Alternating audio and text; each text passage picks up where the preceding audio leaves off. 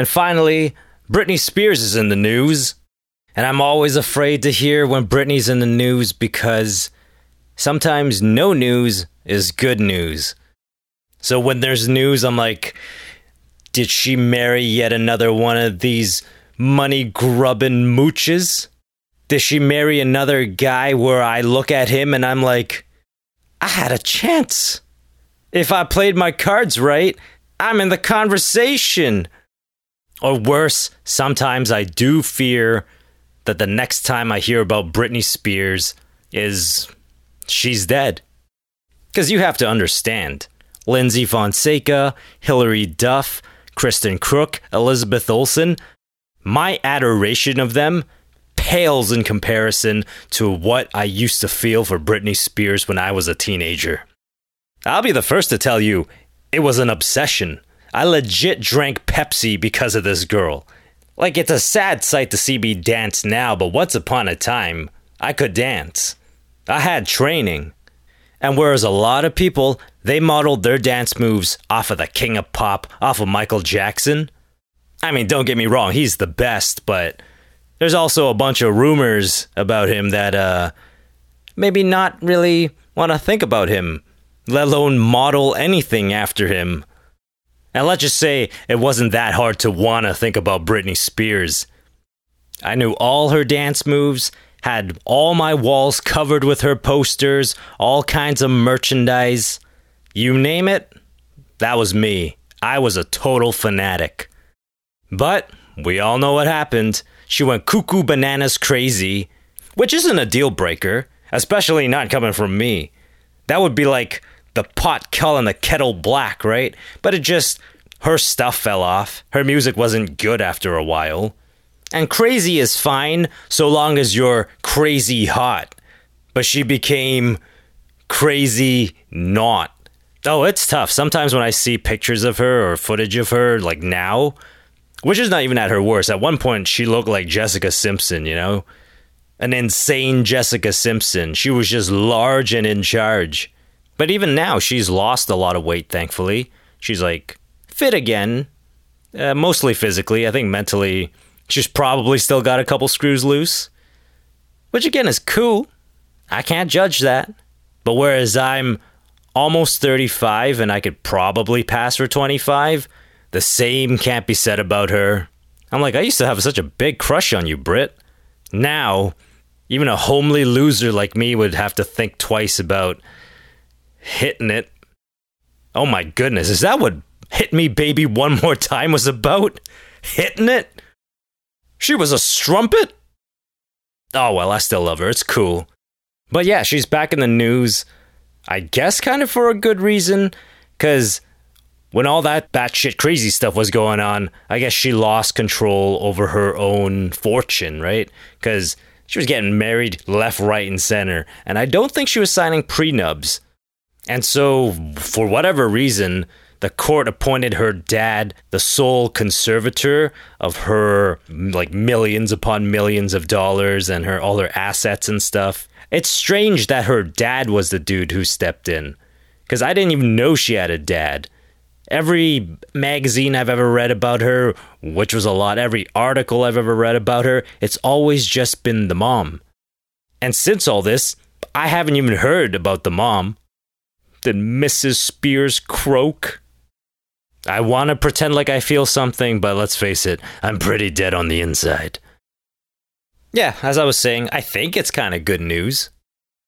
Without knowing all the details of what exactly a conservatorship means, like, has he been getting to do whatever he wants with the money, or he's just kind of making what the court would agree to be good investments and good decisions with the money? Or is this guy just sipping on the finest of champagnes while enjoying lavish weekends at exotic destinations while being accompanied by the hoiest hoes that money did ever buy?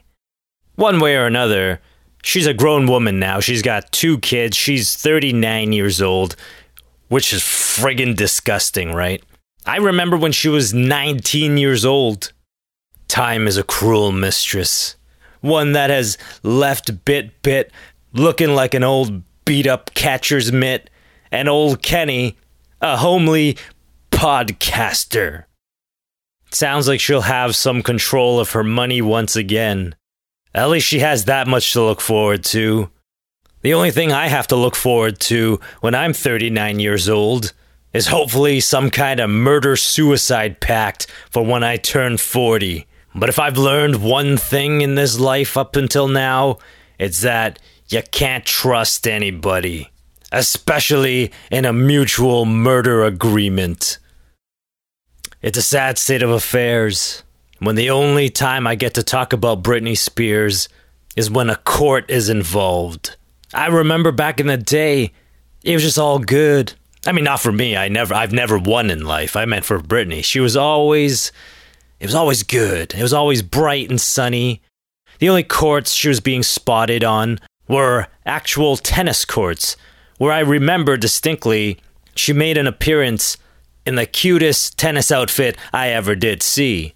It's a real shame that Kenny Ho Show wasn't around when Britney was in her prime. Because nobody does it like Britney.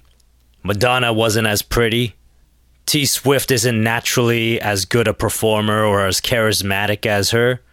If only there was a way I could go back in time and do a Kenny Ho show and highlighting the princess of pop in her prime in real time as it happened.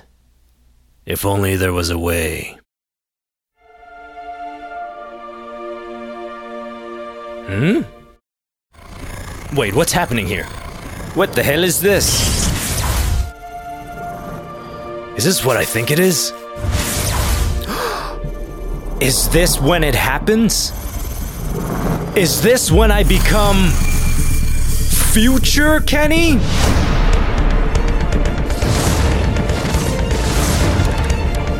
Let me see. Did my voice change? It doesn't sound different to me. Or can I not hear it? Is that how it works? Oh my goodness, I can't believe this. I'm gonna get to go back and do a Kenny Ho show filled with Britney Spears, Britney news, Britney album reviews, and I guess uh, a, a less popular segment, Britney movie reviews everything Britney. There'll be so much Britney, Britney, everything. Well, minus the actual Britney. I can't even, you know, with the, the reach of the Kenny Ho show, I can't even reach, you know, a local talent like Kristin Kreuk. She literally lives in Toronto and I can't reach out to her because her people would just laugh me off the phone. Or at least via text, using exclusively emojis and even though it take me two days to piece it all together because they use so many, I'm like, is this hieroglyphics? What's, what am I looking at here? But then I realize, I'm like, oh, they're being disrespectful. Wait a minute. This doesn't make sense. The internet is readily available from where I'm coming from, yet I'm universally ignored. What the hell am I doing? I'm going back into the past where if you didn't have the internet, it wasn't weird? Wait, but podcasts weren't even a thing back then. It appears I've hit a snag in my plan. But you know what? I'll just alter the plan. Instead of just going back to the past, I will go not only back into the past, but I will also, hopefully, find a way to go to an alternate dimension where everybody has the internet. My podcast is huge, and Britney's in her prime. I feel like this is not gonna go well for me. First things first, though. Am I even going in the right direction? Which way's the past? Am I going towards the past right now? I guess one way to find out.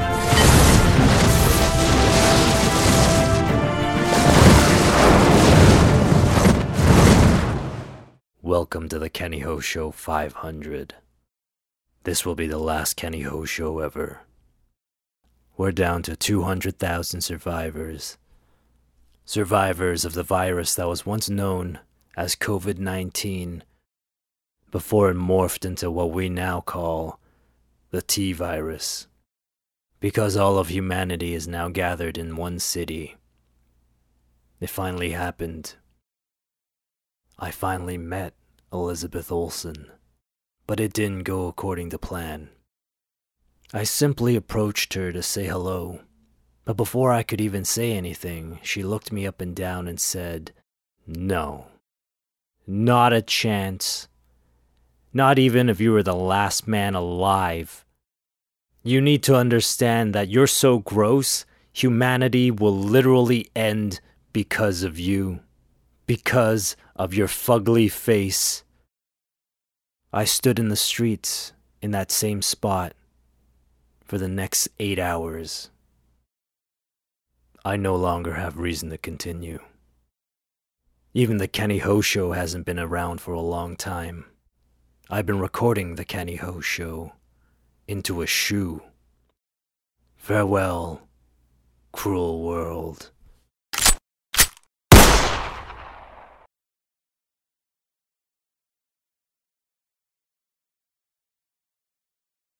So I feel like that's not the right direction.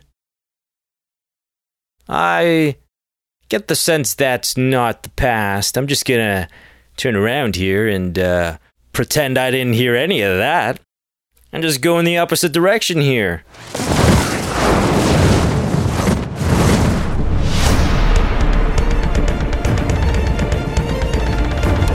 And I don't have to call you a whore. I mean, again, I don't have to call them a whore, but come on, life's too short. Life's too short to not call a spade a spade, right? Ah, well, that sounds familiar. I feel like I recorded that last week. Pretty sure that's from 299. She's a real Hannah. Smack her in the face. Never ever soil the good name of Hannah Montana, alright? That's not the best of both worlds. That's not even a woman.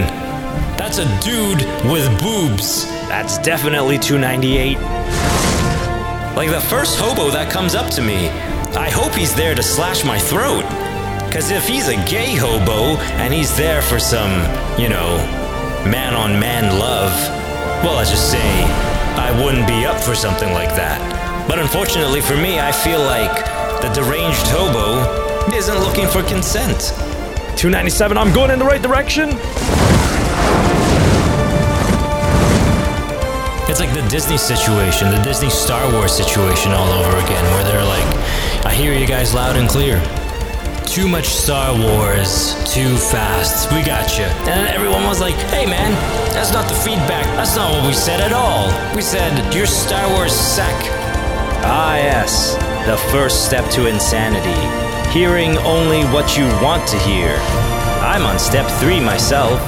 Convincing myself everything is going to be okay. What do you mean you met a hot girl? No, you didn't. You don't know if you even met a girl. Like, here, I'll give you this. You definitely met a GIRL, but I don't mean girl. I'm referring to the acronym that stands for a guy in real life. You damn yuts. Let's go faster. If I'm going to get high, it's on the good stuff. Oh, family show, I would never get high. I'm high on life, high on God. Ah, ah, ah, even though I'm a creature of the night and a blasphemy to him. I could have been touching Cabby in places where normally she wouldn't let me touch, but because her character is like, oh, I find you handsome. You can touch me there.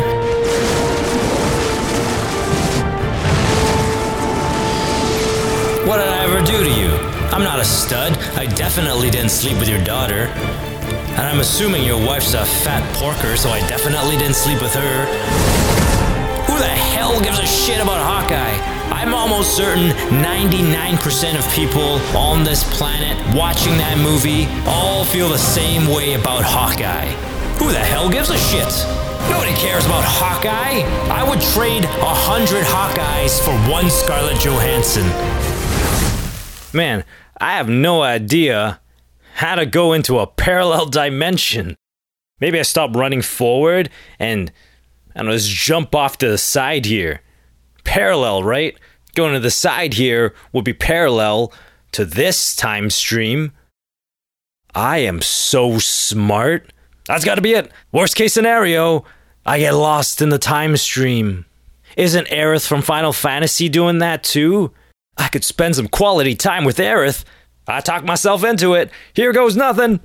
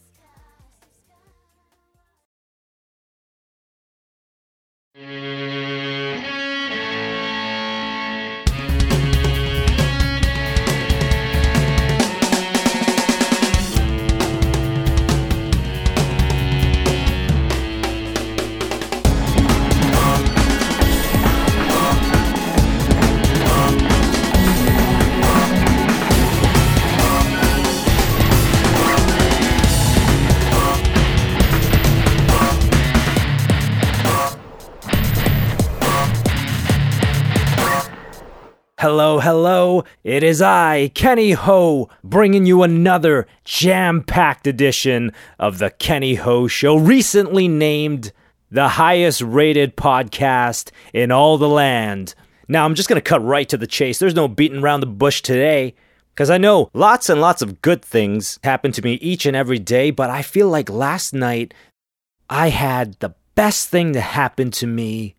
Well, at least since that month that I dated those four Eurasian girls back to back to back to back, four weeks in a row, four new girls. That was a personal best for me. Well, Eurasian girls anyway. Just regular plain old white girls. I've definitely had weeks where I've gone back to back to back to back in the same night. What up? It's amazing what being the star of the most beloved podcast in all the land will allow you to do. Twin sisters one time. What? But last night I was watching the Much Music Weekly Top 20 and something amazing happened. Not only was there a new number one, it was a new number one that debuted at number one. I don't know if that's ever happened. Well, I mean, not since the Kenny Ho Show debuted at number one across the entire planet.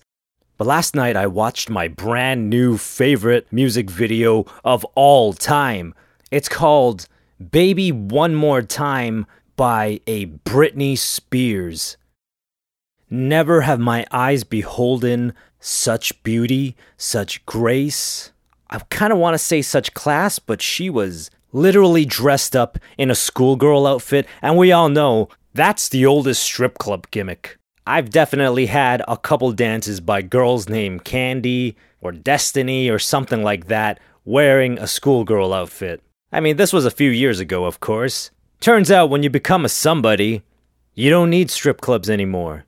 Life becomes your strip club. Except the difference is, instead of getting a dance in a booth right next to somebody whose dance is ending because he punched his stripper in the throat, now I just get dances on my bed made completely out of money.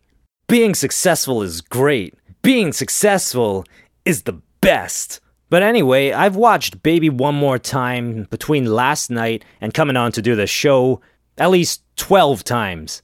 And on 10 of those viewings, I didn't even have the sound on. And just before I came on, I was doing a little bit of research on this video. It turns out Jive, her record company, intended to do an animated video for this single. Now, here's the thing I know the cocaine is pretty good down there, but they need to lay off of it a bit, alright? There's more to life than drugs, okay? There's also impressionable 19 year olds who want to make it in showbiz, okay?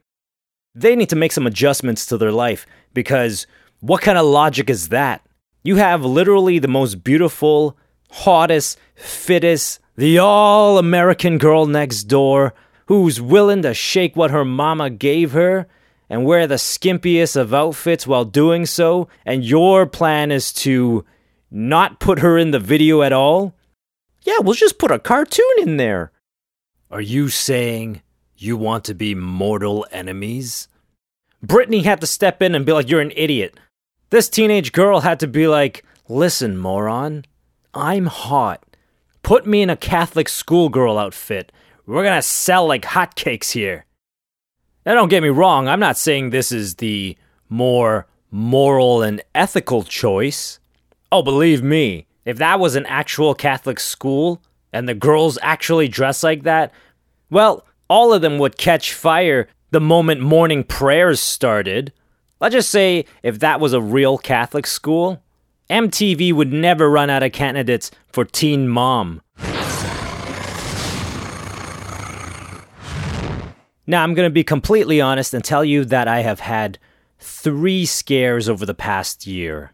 First and foremost, the Y2K fiasco, the time I tested false positive, and more recently, I was really afraid I wasn't to get tickets to see Britney Spears live. Thankfully, everything has worked out.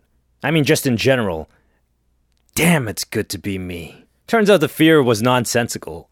Turns out the fear was completely unfounded. It turns out the new Oops, I Did It Again video really rubbed a lot of people the wrong way. The pop princesses received a lot of flack for including an homage to Titanic. People seem to hate it. Make up your mind, people. Didn't you love that movie? Didn't it make so much money that it could fill the entire Titanic up two, three times? It didn't happen that long ago. It was 1997. I still talk about Star Wars, and that came out in 1977. People saying things like, that made no sense. But in reality, it actually made perfect sense.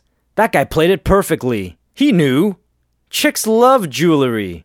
Do you know how many girls I've gotten in the sack who weren't impressed by my podcast, but were super impressed by the diamond necklace I gave them? I love this video. If not for the skin tight bodysuit that Britney's in, or if not for the snazzy, memorable, and therefore someday will be iconic dance moves, it bare minimum reminds me that so long as they keep making diamonds, I'm never gonna have a bad day in my life.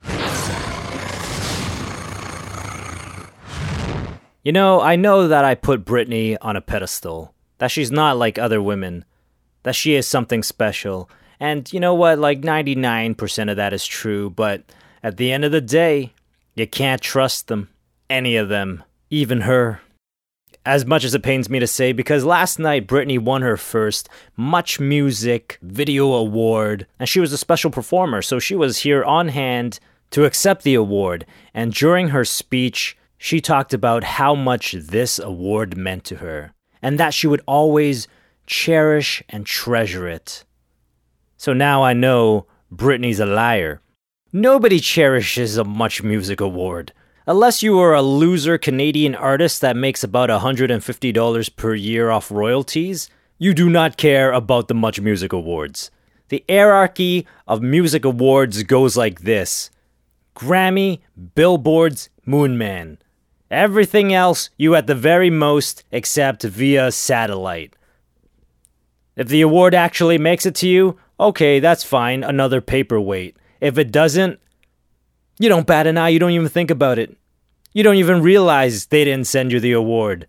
Bunch of Canadian cheapskates. Had a really good night last night. I had me a couple cans of Pepsi, got to watch Crossroads feature my favorite girl at a special screening, and I didn't go alone. I've recently hired three new interns, each of them resembling Britney Spears at least a little bit. And last night, one of them was willing to show me just how bad she wanted to make it in the entertainment industry. Now, today's a bit of a rough day. For years now, I've been filling my life with Britney substitutes. Lookalikes, soundalikes, just girls named Britney with a sweet ass.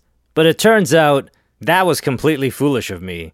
I probably just could have had the real one. It's just a matter of being in the right place at the right time. And I could do this show remotely. I could do it from out of the back of a van. A van parked outside of one of Britney's homes waiting for her. My lawyers tell me I shouldn't say things like this on the air. So I'll just get to the point. This girl married some guy. Just some dude. He's not rich, he's not famous. He doesn't even know her that well. They're like childhood friends, but that was, oh, I don't know, like 15 years ago. People change, buddy. His name is Jason Alexander, and everybody's saying, ah, George Costanza. Oh, isn't that funny? You know what? It would have been much better if it was actually George Costanza. At least that guy's a national treasure. Whereas this guy, he's some douchebag. Remember how a couple of months ago I was like, Britney married a douchebag? It turns out I was wrong. First of all, they got that thing annulled. They're like, ah, she's uh, under a lot of pressure. She uh, is being a real silly goose. But also because that guy's a champion compared to this guy that she's engaged to now.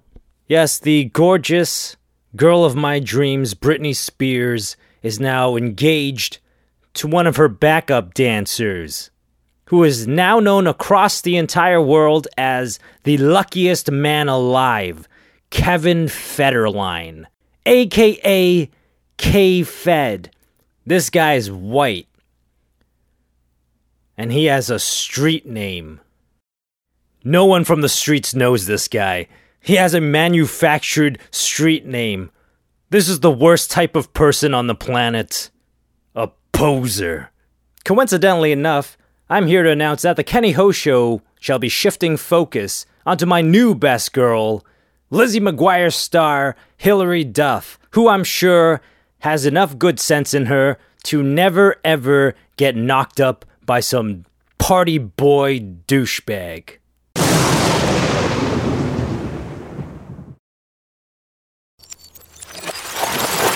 After seven long years, with 299 episodes, somehow I'm still unanimously ignored, still universally reviled. Still last in ratings, but number one in your heart. The coolest podcast ever. It's time for laughs. It's time for tears. It's time for the Kenny Ho Show 300. It's showtime.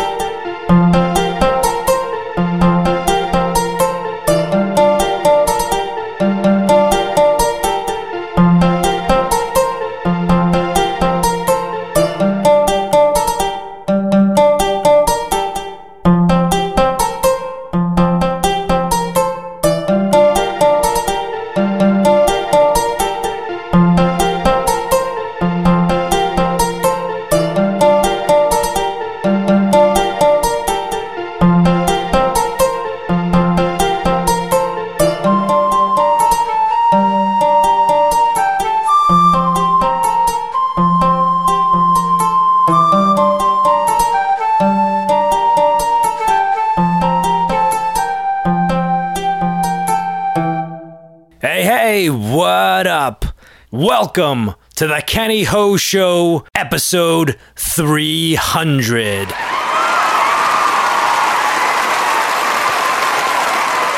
Yes, yes, and as you can hear, every show is like the Kenny Ho Show these days, in the sense that there is no audience.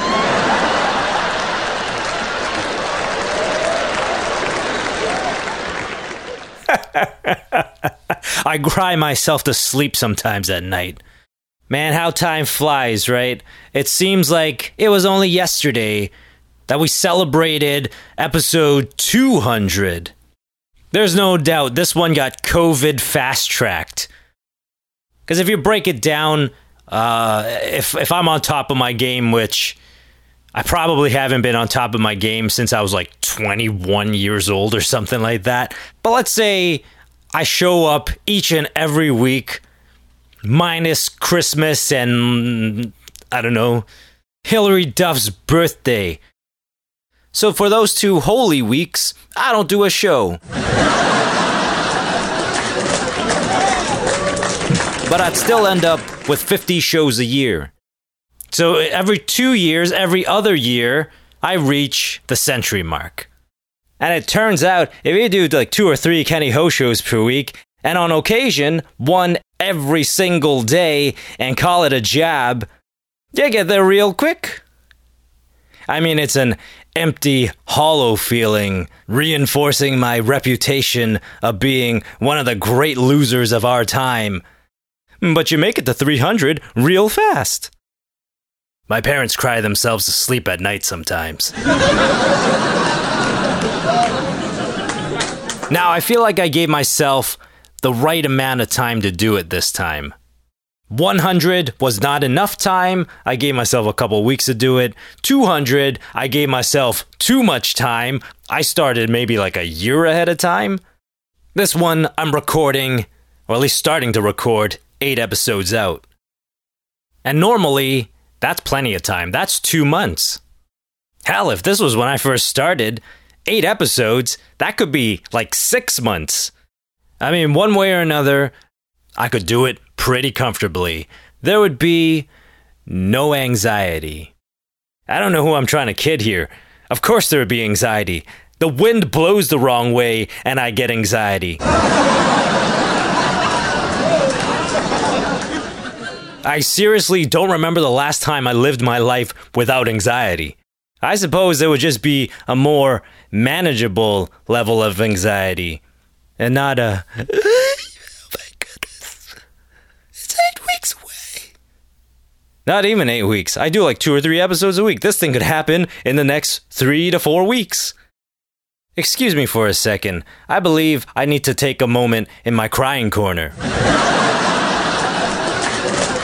I mean, I suppose I could just, you know, take my time. Just go back to the regular once a week. The problem is, what the hell am I doing with my time if I'm not doing like three Kenny Ho shows per week? What am I gonna do? Read a book? Learn a new language? Finally put those dumbbells to use and work out?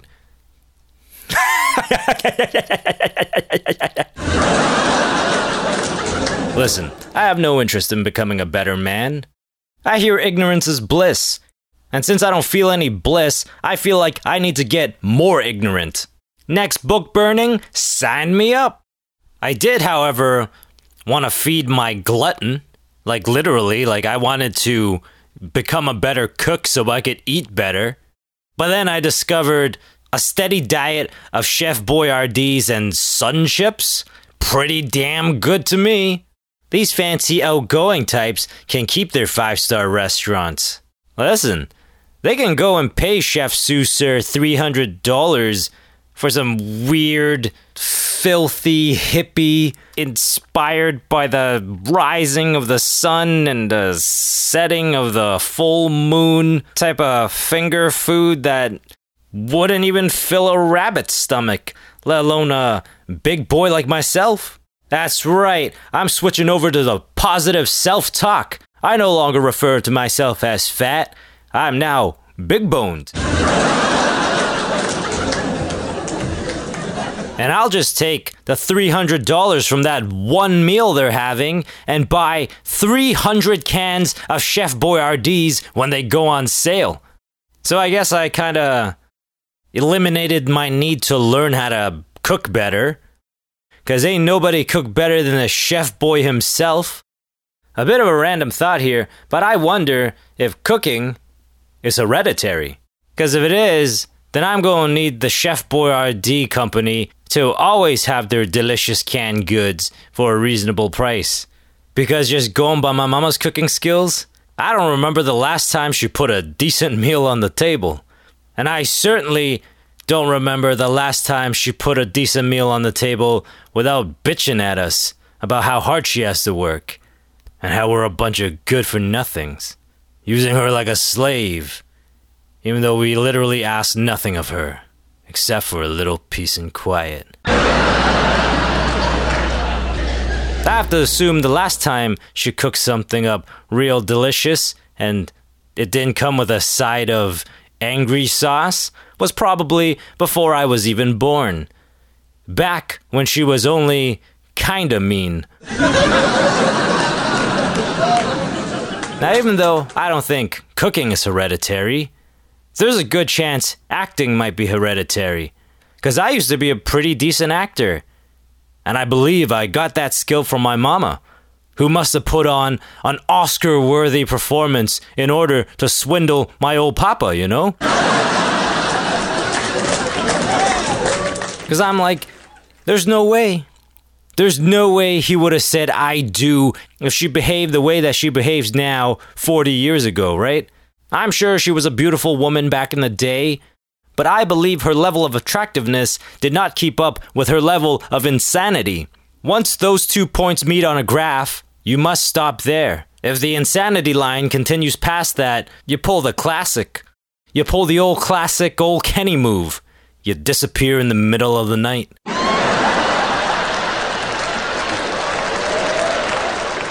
You pick up smoking This is what we call in the business the long con. So you pick up smoking maybe like a month or two ahead of time. Let's say two months. So she gets into the rhythm of you needing to go to the store in the middle of the night to pick up a pack of smokes. And then one night, you'll leave a couple grand in her drawer. Because with that attitude, she ain't getting a job for a while. You don't want her to end up on the streets. The world will eat her alive. But once you're done that, you tell her, I'm going out for a pack of smokes, and then you never ever return.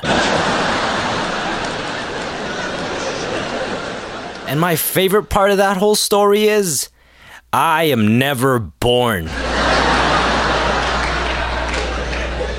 I love my dad, but he's a damn fool. He screwed us all.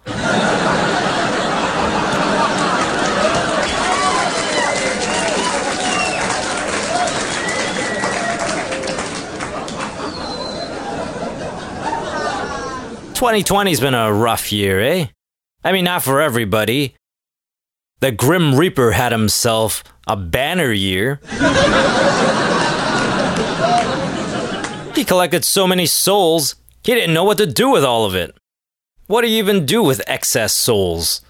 You just make it rain on these demon stripper bitches? but he just had a good time. Most other years, you have to be very careful about which souls you reap. You're usually good to reap as many regular people's souls as you want. Nobody's gonna bat an eye. Somebody's grandma died? She was old. There's a circle of life. I paid you for a dance, Desiree, not to deal with your problems. So say goodbye to Grandma and take it off!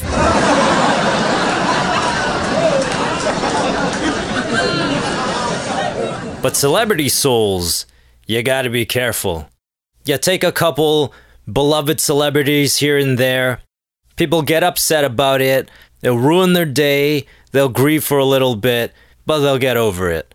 The rule of thumb is you can't go around all willy nilly and just whacking legends left, right, and center.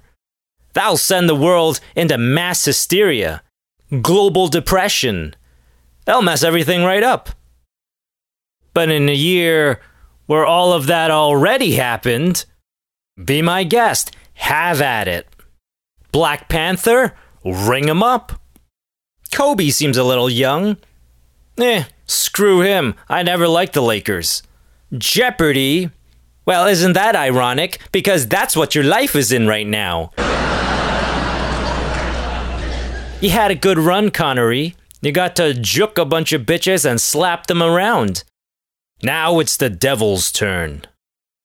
And this some bitch had a real hard on for Star Wars, right? Oh my goodness. Boba Fett and Darth Vader? Kinda. The guy who played him physically, I mean, it kinda hurt, but the day when James Earl Jones goes, let's just say my mama and papa can kiss their deposit goodbye because I'm flooding the crying corner. But I gotta assume more people had a bad year as opposed to a fantastic banner year. Like, Aunt Becky had a really rough 2020, right? Did you see these photos of her, like, upon release? The photos from the day she finally escaped the clink? She looks different. She looks haunted. She looks like not only has she seen some shit, but she looks like somebody did some shit to her.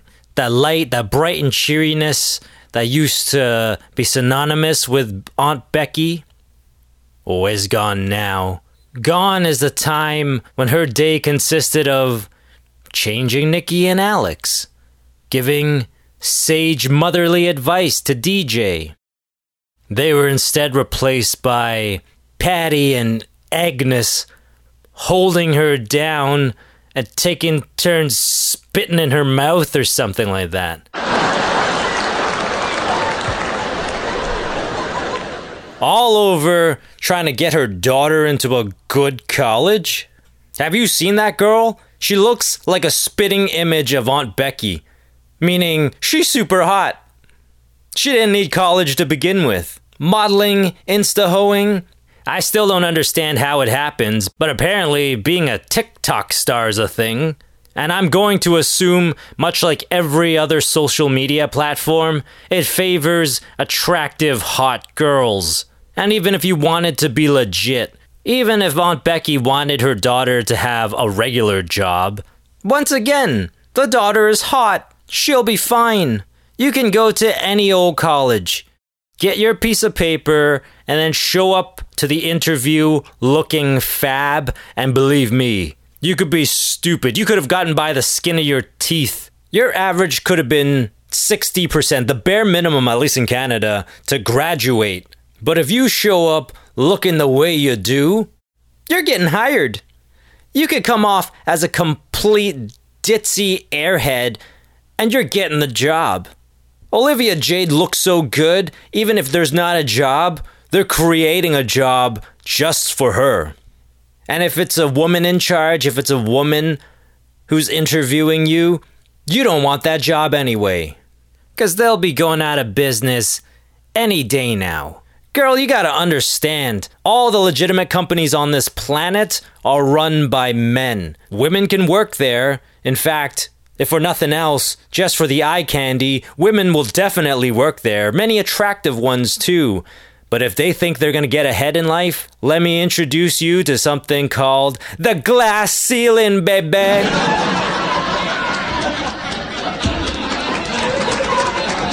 Boom! A patriarchy joke. The first of 300 here on the Kenny Ho Show 300.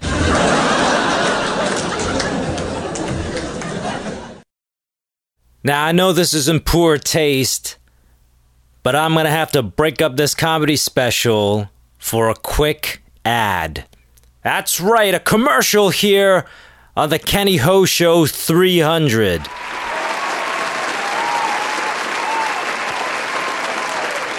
This part of the Kenny Ho Show is brought to you by the Acme Suicide Kit. Acme Suicide for those really, really tough days. of course, there wasn't an actual ad. Ain't nobody crazy enough to get into bed with old Kenny. Even a KKK's like, ooh. Oh, we can't be getting involved with this guy. Which is fine. I'm pretty sure they don't pay well anyway. Like, hey, how about some merch? I'm not interested in no merch. It's not even a hoodie you guys are wearing. Y'all just cut your mama's white linens and put two holes in it? You know who else does that? Children who are dressing up as ghosts for Halloween. Try to buy me with merch. But to be fair, if they bought me a baby Yoda, all bets are off. I'm saying some wild, crazy shit.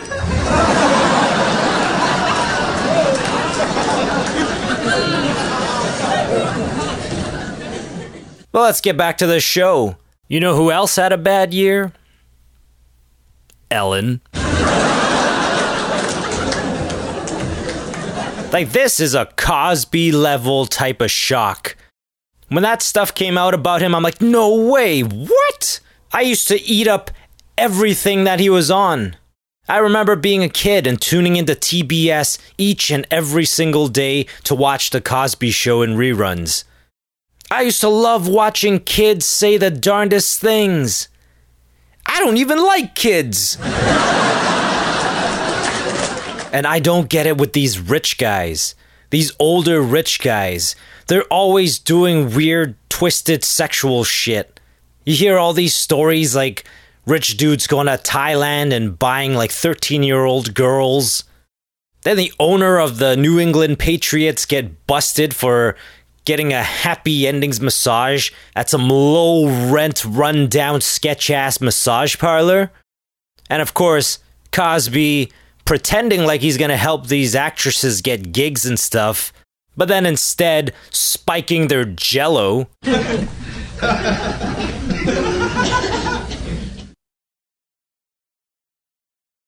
Proving once and for all, Dr. Huxtable's favorite prescription was Rufalin. Don't these guys know? There are money hungry ass bitches out there who let them do whatever weird shit they want to do consensually.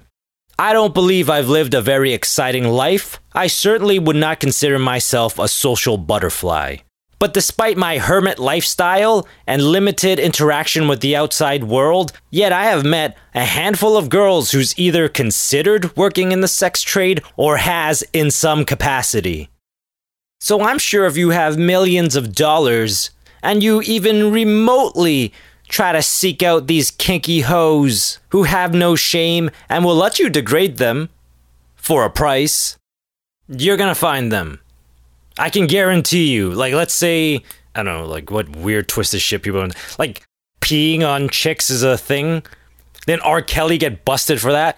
I guarantee you, if your thing is you like urinating on a bitch, ten grand. I guarantee you, if you if you pay someone ten grand, it'll happen. Just ask for ID ahead of time. Make sure she's not 16 years old, foo.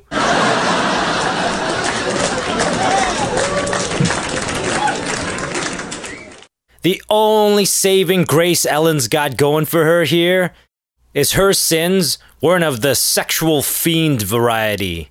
She wasn't putting her puddin' pop into some ingenue who didn't want it put there. Her demographics seem like white women 35 and up. That demographic is now known in 2021 as the Karen demographic. Oh, believe me, while there's guys like me, people like me, who when they heard this about Ellen was like, well, I'm bailing ship. I don't want anything to do with this psycho bitch. I like kind and nice people, like legitimate ones. But I definitely don't represent the rest of the human race. There are definitely people out there where when this broke, either wasn't a fan before or was already a fan, but then became an even bigger fan. Like, I like my idols exactly like me mean and terrible.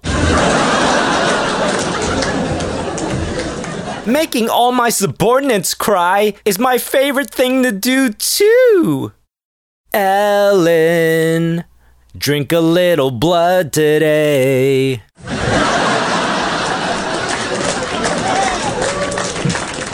I did not see that coming. Did you? I'm telling you, even a year ago, if someone told me, you know, Ellen's actually a monster, she's really nasty, I would have been like, shut the front door. How dare you? You can talk smack about anybody you want. You can even talk smack about me. But Ellen is off limits. I don't know why, but to me, that felt impossible. Like someone could have told me zombies are coming next week, and I would be like, holy crap, I better get to the grocery store before they sell out of Chef Boys and Sun Chips. but Ellen being a nasty bitch? Never. No way. Well, she's gone ahead and made me look like a real monkey's uncle, now hasn't she? Some of the stuff that's coming out, it's unbelievable. Like, if the stuff is true, we are dealing with the most dastardly villain to ever walk the earth.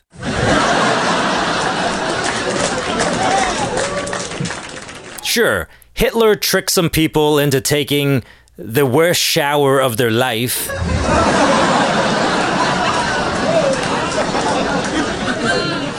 But he didn't go as far as to dunk a waiter's face in scalding hot soup just because he bumped into her a little bit. And I know I can't go by everything that the internet says.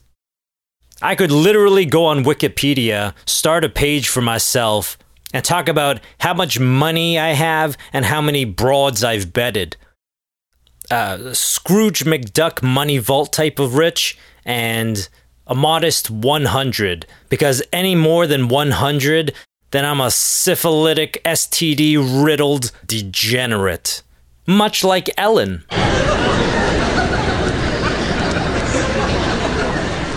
They a caller Ellen Degenerate Well, they used to call her that because she was into chicks, which is crazy. Come on, we're all into chicks. Even seemingly straight women, you get a couple drinks in her and a nice pair of tatas in front of her, and she's gonna honk them. So they were wrong about why she's a degenerate, but they got a little wood on the ball. Turns out she's real nasty, a real nightmare.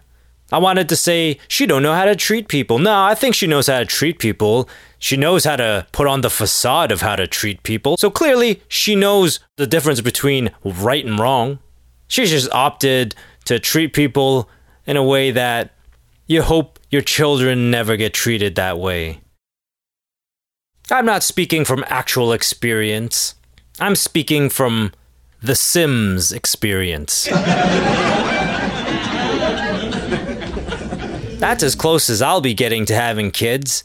Oh, believe me, whenever somebody mistreats my sim children, I invite them over for dinner and then trap them in a pool for days. And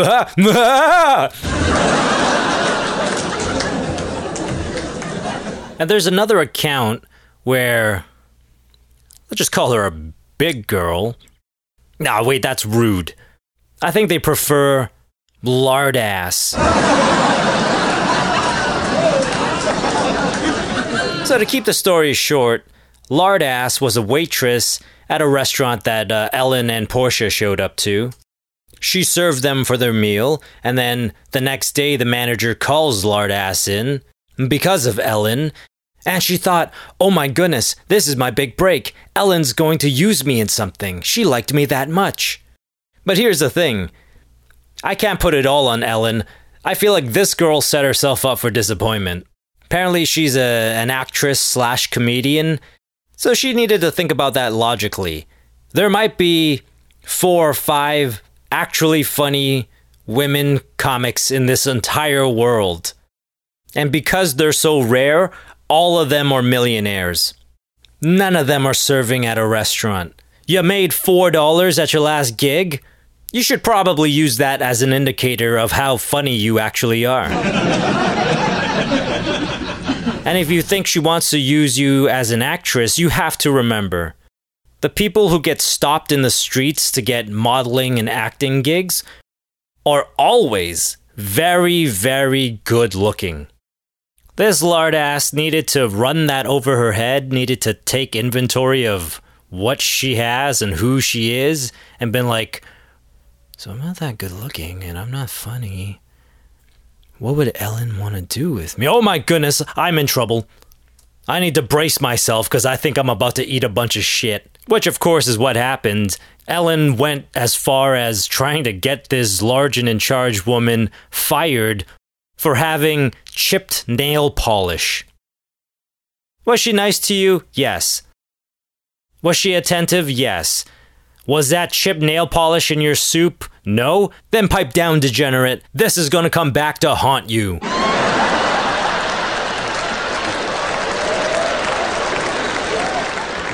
now, this has nothing to do with Ellen, but thinking about this big girl and her situation, it got me thinking.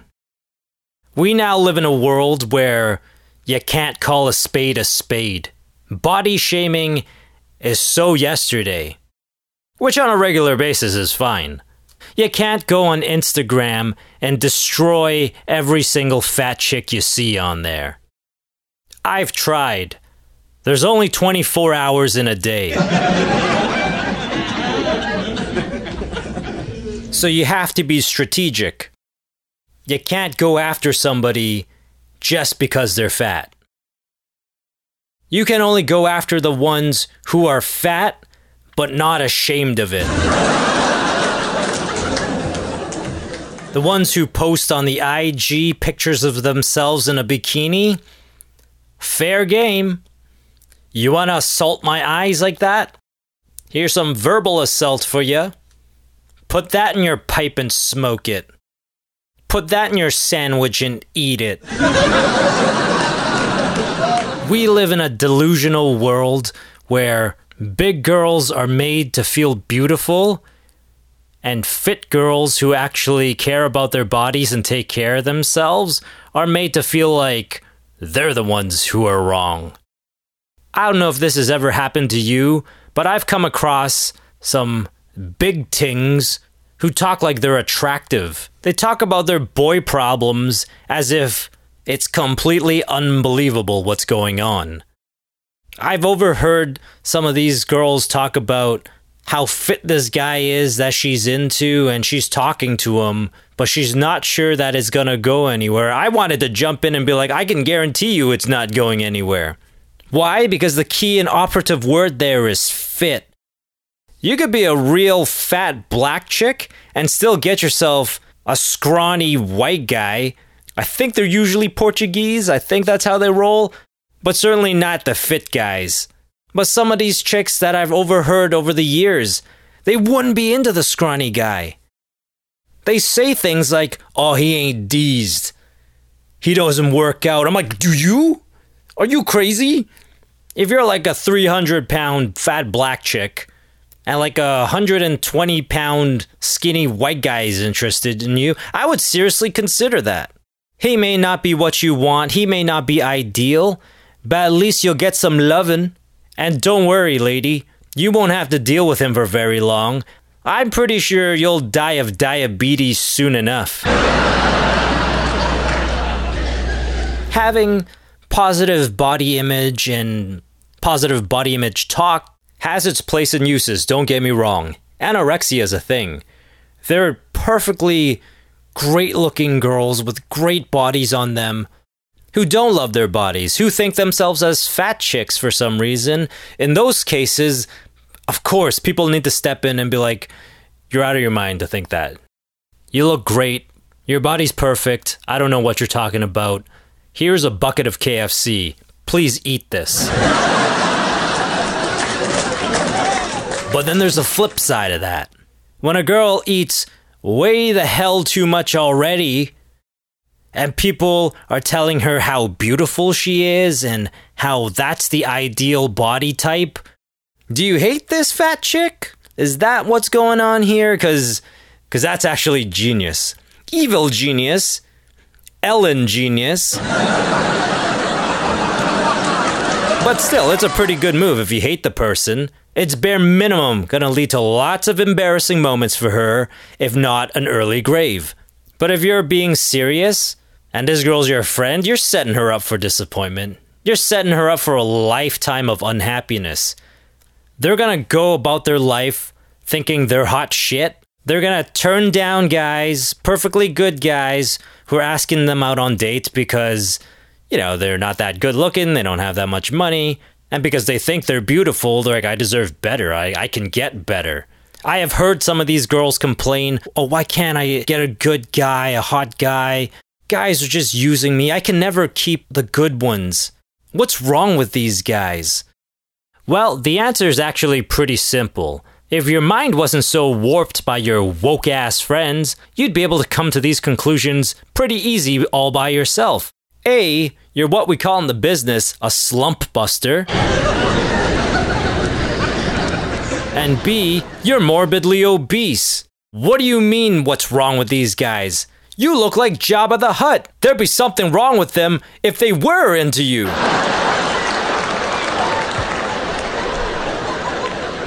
Before we move on, I just wanted to wrap up the Ellen stuff. I'm very disappointed that she it turns out she's a big phony. That was a show I was hoping to get on when I was a young actor. I'm like someday I'm going to make it big and someday I'll be on Ellen. And that's when I know I would have made it big. She seemed like the genuine article. She seemed like the real deal. Now, even though the dancing seemed. I don't know how to describe it. Seemed, after a while, kind of not authentic. It seemed like put on. Because you could be a super nice person, but not have rainbows shoot out of your ass. Despite the venom I spew on this show, I'd like to think I'm still a nice person. I like to think I'm still kind. But don't ever get that confused with happy. Now, I know nothing about happiness, but the few times that I've been close to it, I've never been inspired to start dancing. But no matter how put on it was, it did help create this atmosphere of positivity, and she was having a great time. Whenever Ellen danced, she seemed like she was having the time of her life. And it turns out that's legit. She is having a great time. But only because when Ellen is dancing on her show, she's actually imagining herself dancing on the graves of all her employees. I see it in her eyes. Joy like that, you can't fake. But everything else is a sham. Turns out everything that came out of her mouth was complete and utter horse shite. She didn't believe any of it. Those are just words that her writers wrote for her. Words they chose hoping to brainwash her so that when she came backstage, she might treat them with a little bit of respect. Allow them to keep their dignity a little. Turns out, embedded in the script was just a cry for help. Stone Cold Steve Austin had it right all along. DTA. Don't trust anybody.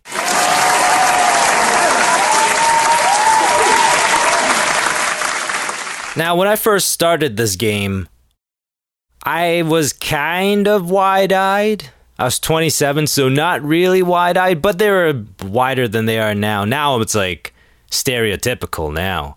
Now I got traditional squinty Asian eyes, at least metaphorically. but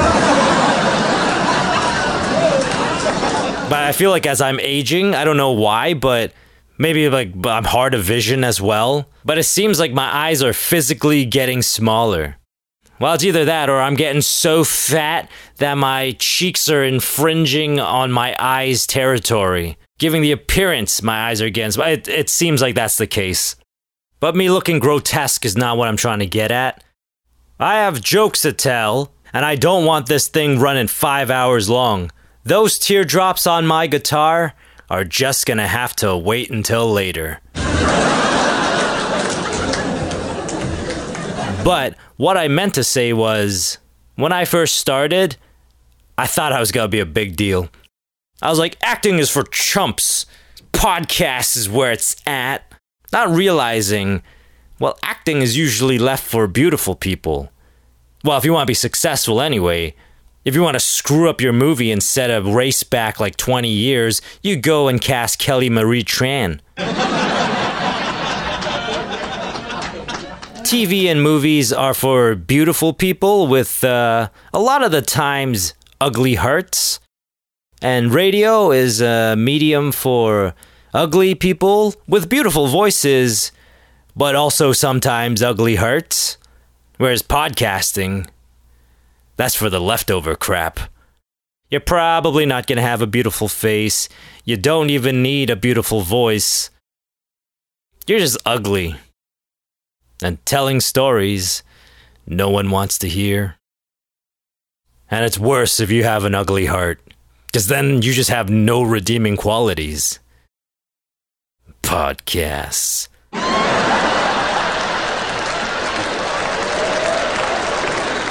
and I guess I fit that description to the T. Because whereas once upon a time I'm like, oh yeah, the audience is coming. Like, if I build it, they will come. I've always been told if you got game, they'll find you.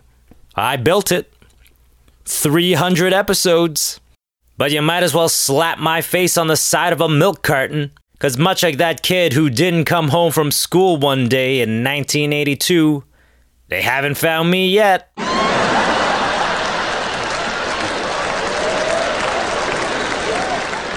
And I guess the people who did drop by were just visitors, I guess. They took one listen, they're like, oh, this isn't for me. It's too sexist. It's too racist. It's all the things I want to be in life, but I'm too woke to admit it. And to those people, best of luck. If you think this is bad, if you think this is scary, world's gonna eat you up. Take it from me, I know from firsthand experience, the world will eat you up if you're soft. Because this is a cruel and scary world. Even when you think you've found safe harbor and you're doing something good and positive with your life, Hell, you could even think you're one of the lucky ones who have found your calling in life and that you're changing the world. But then you realize you've joined NXIVM. Have you heard of this bullshit? It's that thing Allison Mack is a part of. Or not even just a part of. She's like second in command. This was that group that was branding chicks. And I don't mean in the way that Nike's like, yo, LeBron, here's a bunch of money. You're wearing our shit from now on. Oh, I'm sure these chicks would have been thrilled if they were just mandated to drink Pepsi over Coke. I'm telling you, nobody's putting up a fight if you're like Britney over Christina. But nope. They got branded like how a cow gets branded. Allison Mack was so involved, her initials were a part of that brand. Best of luck to her lawyers. I don't care if you're the world's most crooked, evil, slimiest, scumbag lawyer. You ain't getting her off. When the physical evidence is literally the person's name, they are toast. Is it ringing a bell now? The sex cult.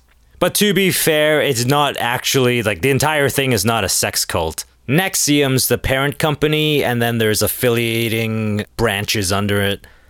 DOS is the sex one. Um, I don't know what it stands for. It's Latin. I'm sure I could look it up, but I'm sure I could do a lot of things in life. But here I am, once again, doing a podcast. I mean, don't get me wrong, I'm not trying to say that NXIVM is a great organization. In general, they sound like a Ponzi scheme. It's just, instead of moving flimsy Tupperware, they're moving self help to the rich and famous. And everybody starts off at the bottom rung, the entry level company into the web that is NXIVM. Uh, it's called ESP. I think I know what this one stands for Executive Success Program. This is where people pay two grand, not a month, not even for a week, either two grand or a bit more than two grand for a five day course. So, what's that work out to be? That's $400 a day. $400 a day? I'm telling you, if I'm forking over $400 a day, there better be lap dances and pizza. I better walk out of there not only with a newly found sense of confidence, but there better be some lipstick on my collar and a huge smile on my face.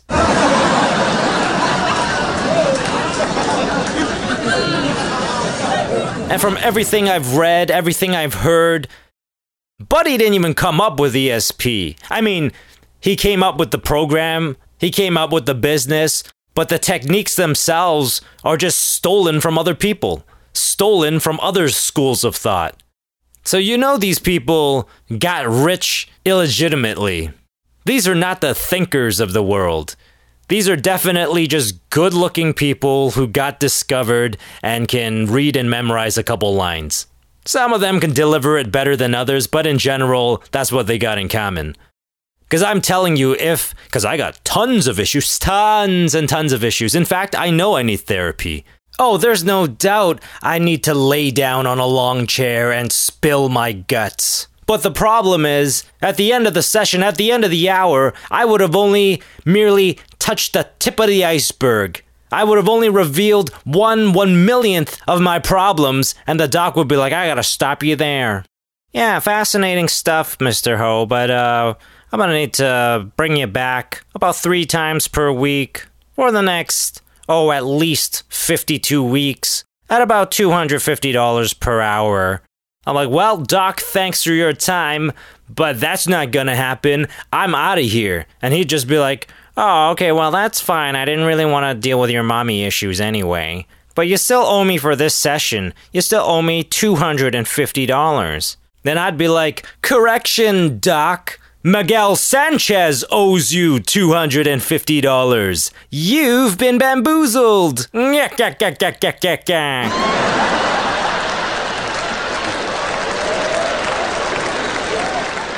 So I'm forced to deal with my issues through more affordable means, mostly in the form of meatball subs and orange crush. You're telling me these successful rich people couldn't crack open a couple of books?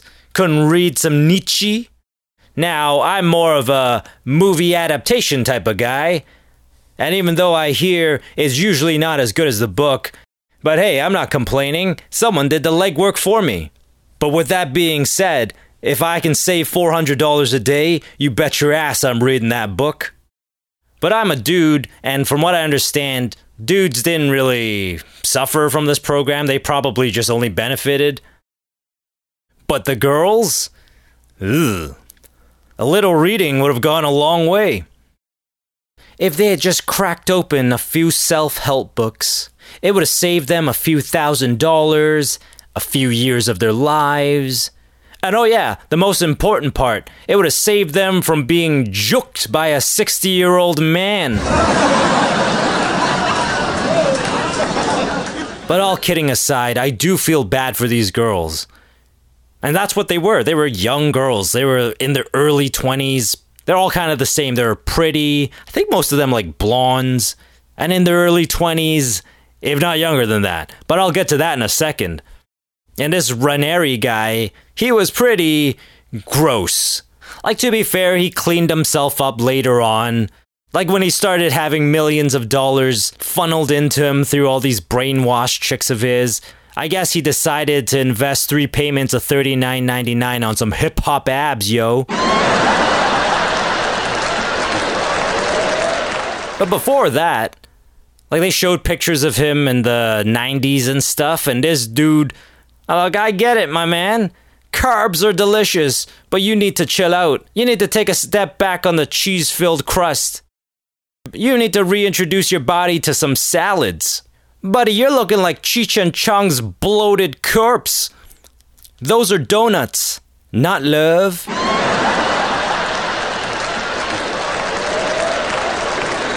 and I found out the way you say his name is Raniere. It was from watching a Nicki Clyne interview where she's like, "Oh, it's Raniere, like canary," and she was like so proud of herself, and I'm like, "You're totally brainwashed, you stupid hoe." But the name is fitting. For a jailbird, I mean.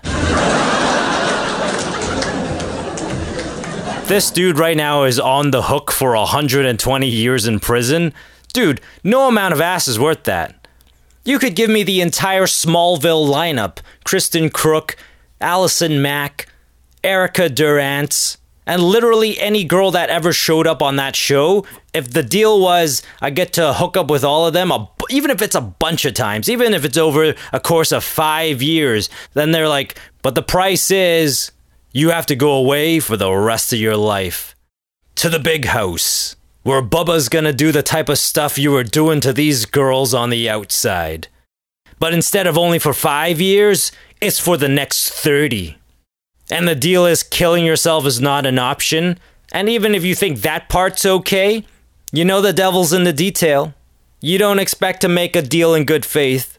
You know, after 30 years, when Bubba's done with you, you know, because he's done with his sentence, what he did was heinous, but not as heinous as you.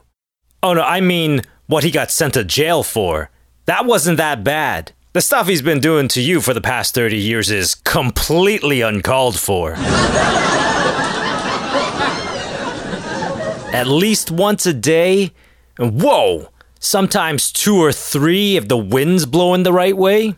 It's just not worth it. Cause it's bad enough to be treated like a piece of meat for over 30 years. But then the devil's riding your ass for the next 300?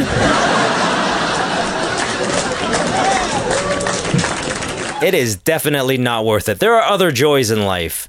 Anyone who thinks that getting ass is the only joy worthwhile in life has clearly never played GTA Online. Woo!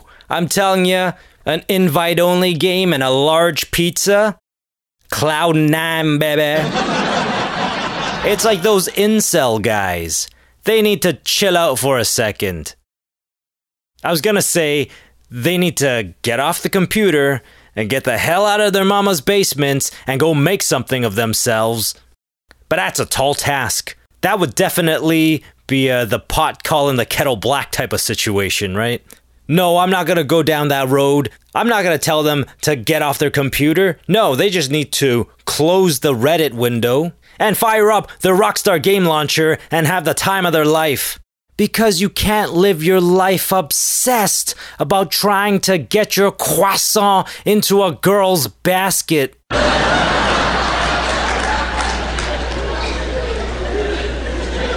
Only bad things will happen about any obsession. Listen, I like Lizzie Olsen as much as the next guy, but I know where to draw the line. Like, I will watch a movie she's in, or I guess more recently, I will watch an episode of WandaVision, and for the duration, I will sit there and admire her. I will think of her as swell in the bee's knees, and wish that she were my best girl. But then it stops there. I cannot go live the rest of my life trying to actually turn that into reality because it is more likely I win the lottery. In fact, I would need to win the lottery to even be in the conversation for a girl like Lizzie Olsen, not even the actual Lizzie Olsen. She don't give a shit about money. She got do re mi from the ceiling to the flow, you know? I've literally got nothing to offer her. You only get one life. Let's not waste it by getting hit up with a restraining order. now, let's say you don't learn your lesson and you get yourself thrown in the slammer.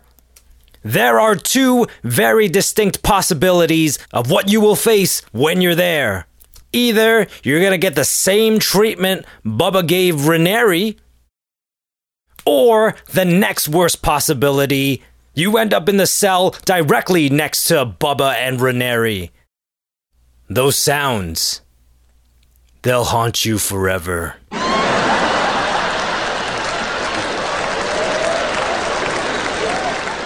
But I guess I'll do a little update. 200, a huge part of 200 was focused on incel. Now, this happened a few, I think months ago at this point, but I don't know if you remember in Toronto, there was an incel guy who decided the solution to me not getting a girl because they're always choosing another guy is let me kill a bunch of them, not realizing now there'll be more competition for the ones who you didn't murder.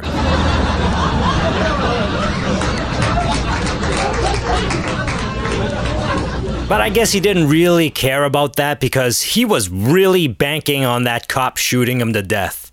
He was challenging the cop. He's like, I've seen this shit in movies. They're definitely gonna shoot me. But I guess if he's like a whiny bitch who's like, oh, I'm so unlucky, I never get the girl, I guess he does have a point, because he's pretty unlucky. Not only was he born with a small penis, he also ran into one of like 10 non trigger happy cops, right? he poked and prodded at that cop. Shoot me! Shoot me! Do it! And he braced himself. But he didn't do it. It didn't happen. Turns out the cop wasn't a trigger happy white guy, but rather, he was a mellow yellow. And despite the vile prodding, the cop was just like, nah, man, it's cool. I'm not gonna shoot ya. You really did some messed up here today, son, but you're not gonna pay with your life. A judge and jury is gonna decide what that price is, not me. And this guy, I'm pretty sure at that moment was like, uh oh. Because now he's pleading insanity. It ain't going down. The raging boners of his cellmates, I mean. because everybody loves that fresh meat. And word on the street is this guy's very fresh. He wasn't getting any action out there. He was unsullied by skankies.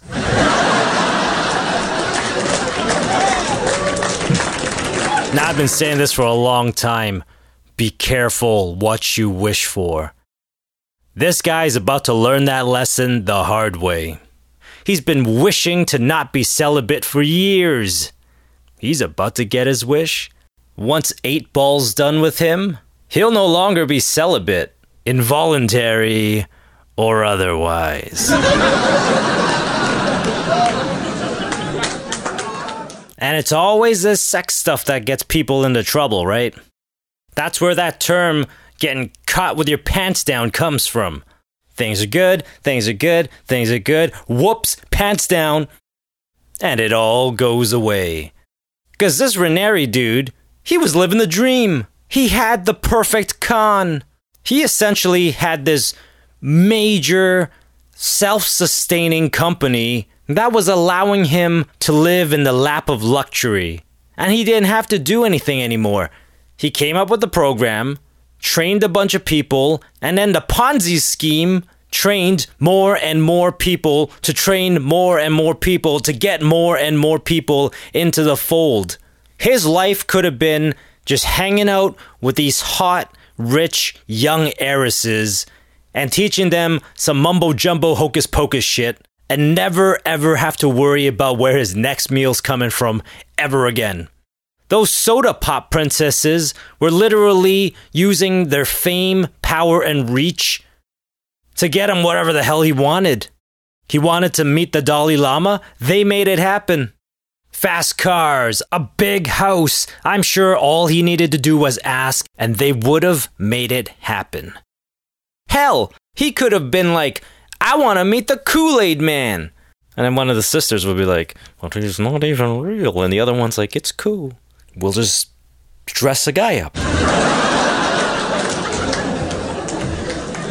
Your company is making millions upon millions of dollars teaching people stuff that they could go read in a book. Stuff you stole from other people. That's the con! But of course, he had to go and diddle them. It wasn't enough just being close, like really close personal friends with these hot babes who you know no other hot babes. I'm sure if you showed up to enough of these VIP events, you're gonna meet some of them. You could diddle those ones. And if it doesn't work out, hey, not all relationships work out. Don't like 90% of marriages fall apart? So I think if you break up with a girl, she'll get over it. The problem lies in the double dip. On one hand, you want to be her guru, you want her business, you want her money and her connections.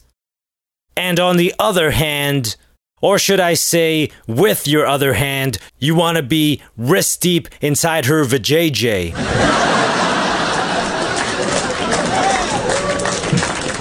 Double dipping. Sounds fun, I get it. But there's too much to lose. Especially when you're simultaneously double dipping with like 10 other bitches. What do you think's gonna happen when she finds out about the other ones? Wrapping a girl around your finger, making her crazy for you, but not having that be exclusive? Have you ever seen black girl fights on World Star? Hey, it's one thing if they're taking each other out, might do you a favor, but what if they don't? What if they team up and like hood whoop your ass? he got greedy. He got really, really greedy. It wasn't enough just to make the money off these women. It wasn't enough just to be close friends with these women. Hell, it wasn't even enough to get to juke these women. Like he broke them, brainwashed them, took away their self esteem. He manipulated them and wanted to own them. This guy nearly damn well became my hero.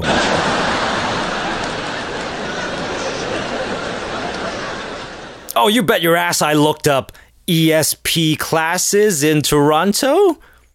I mean, don't get me wrong. This guy's a real hero. I mean, piece of shit. He's a real piece of shit. A real slime ball, a scumbag. He was gross. He was grotesque. But he did get these women to make him a millionaire, and he got to give them all the hibbity dibbity doo. I'm sure most people, when they watch the documentary, when they hear about what this guy was all about and what he did to all these women, they're mortified, they're horrified. but I'm here to gar ram testify.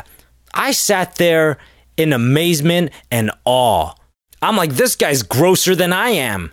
And he's not original at all. He stole all those ideas. He's a bigger hack than I'll ever be. But look at what he amassed. Look at what he achieved. There's hope for me after all.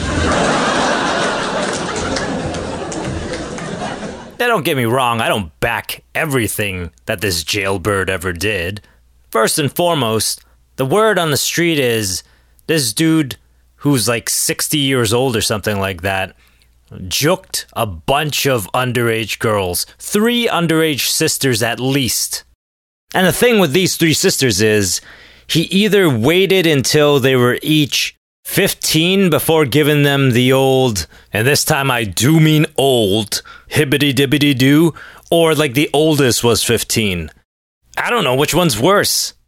I guess, relatively speaking, him showing patience and waiting until they reached a certain age. But it definitely would have been better for everybody involved if he had waited three more years on top of that. Or never. Never would have been better. How many underage girls in total? Who knows, right? I guess at the end of the day, only he, his pedophile friends, and the devil know, right? Now, who am I kidding? He didn't look like he had any friends.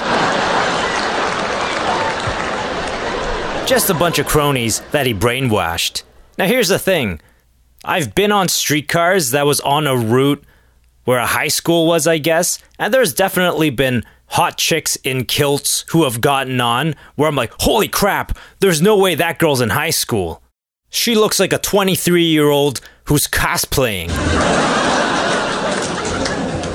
but even though I love using the power of denial, even I looked around like, well, that doesn't explain her friends who clearly look 13. I'm just gonna look away now. There's the off chance she's the dumbest high schooler of all time and she's 19 years old and doing grade 10 math still. But even if that's the case, do I really want to mess with someone who's that stupid? The answer is yes.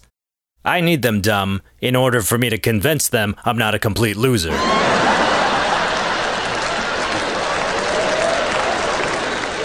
But with that being said, I'm not messing around with a 15 year old. As far as I'm concerned, 15 year olds should be reserved for other 15 year olds. Teens, at least, right? And not even 19. For whatever reason, 19 to me is too old to be dating a 15 year old. Like, if I saw a 19 year old chopping up a 15 year old, be hey there, predator, slow your roll. You're old enough to drink. It's still a dream for her. Move along, foo. Yeah, I feel like when it comes to trying to hook up with a teenager, even if she's 18, 19 years old, I feel like by the time you're in your 30s, you gotta forget about that age group. You gotta operate as if that ship has sailed. But definitely by 60, you shouldn't even have thoughts of that. Because that's just gross.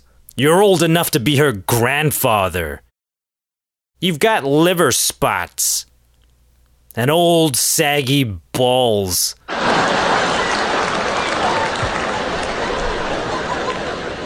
You're a disgusting octogenarian, and that's a little girl. Like this guy, I'm sure he was proud, I'm sure he was thrilled with his accomplishments. And yes, that was a plural. This guy juked at least three underage girls and knocked them all up and got them all to have abortions. Now, if it were like my buddy who was like in and around my age knocking up some floozy who was, once again, in and around my age, and he got her to, you know, give it up, give up on that unborn child, that might be a cause for celebration. That might be a you savage dog type of moment. Hmm. Yes, yes. Now let's never do that again. You gotta cut the floozies out of your life. If they work at Hooters, the Tilted Kilt, or a straight up strip club, you gotta say no. but this Raniere guy, I'm telling you, a 60 year old knocking up a teenager, that's not a cause for celebration. He hasn't earned my respect. That ain't a savage move, that's a straight up despicable one. We ain't celebrating with drinks. In fact, I might straight up kill the guy. Sure, I'm not tough, but neither is this guy, and I'm half his age. All I gotta do is keep him away from the oxygen tank. I probably wouldn't even need to throw a punch or use a weapon or anything like that. I probably need to just push him off the shortest flight of stairs, and I'm sure he'll break his hip and die from that.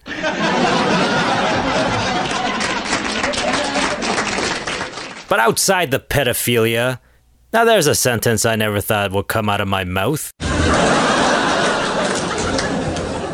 But outside that grossness, I can't hate on everything that this Raniere guy ever did, including, uh, in her prime, Allison Mack. Listen, her name's on the brand. He definitely juked her. If I have a cult and you want to be on my brand, take it off, bitch.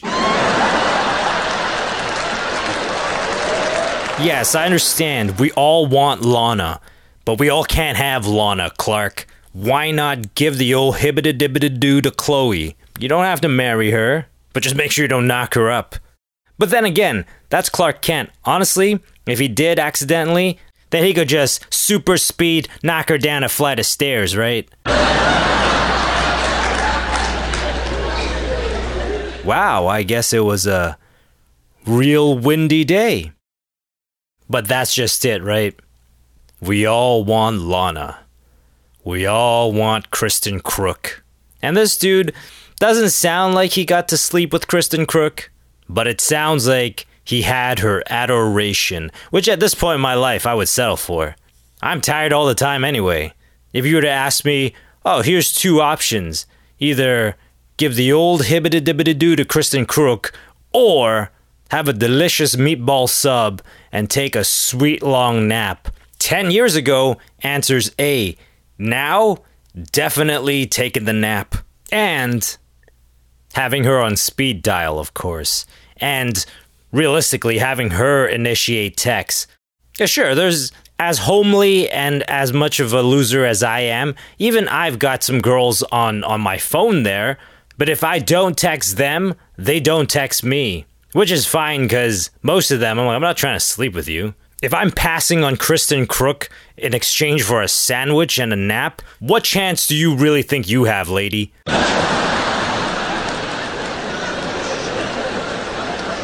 The only reason you're getting a text from me is to break up the long streak of texts from all my dude buddies.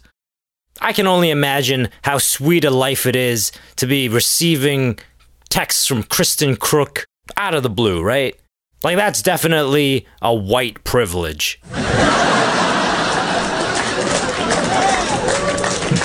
she never texts no Asian guy in her life out of the blue.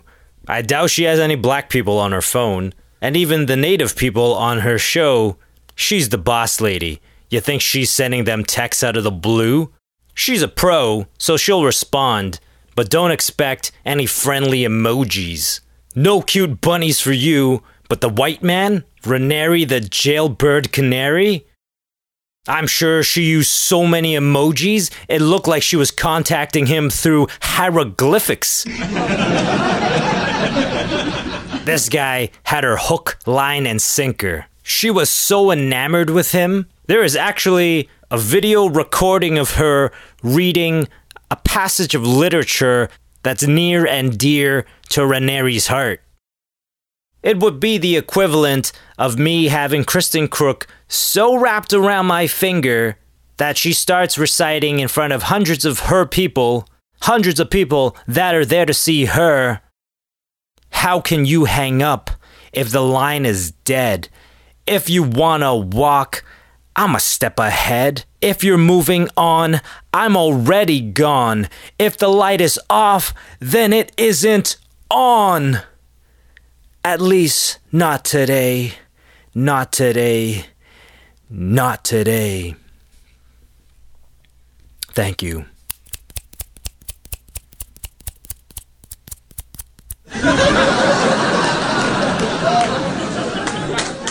I wonder, did she know?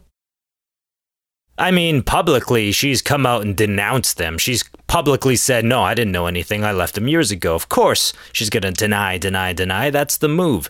Anyone would. I would. I don't care what it is. If there's a slight chance that I'm getting off, I don't give a shit if I co founded the organization. I'm like, I didn't know.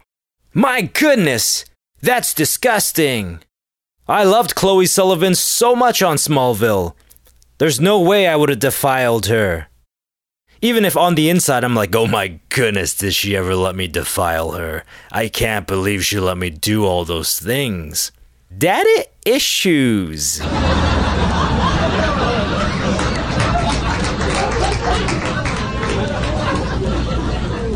Now, of course, I want to believe Kristin Kreuk.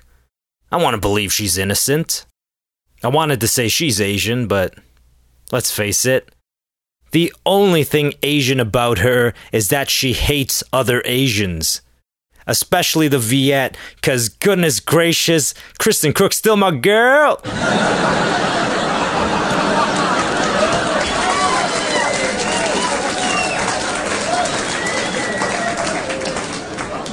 Because despite her saying she didn't know, she didn't have anything to do with any of that stuff, it's a little hard for me to believe.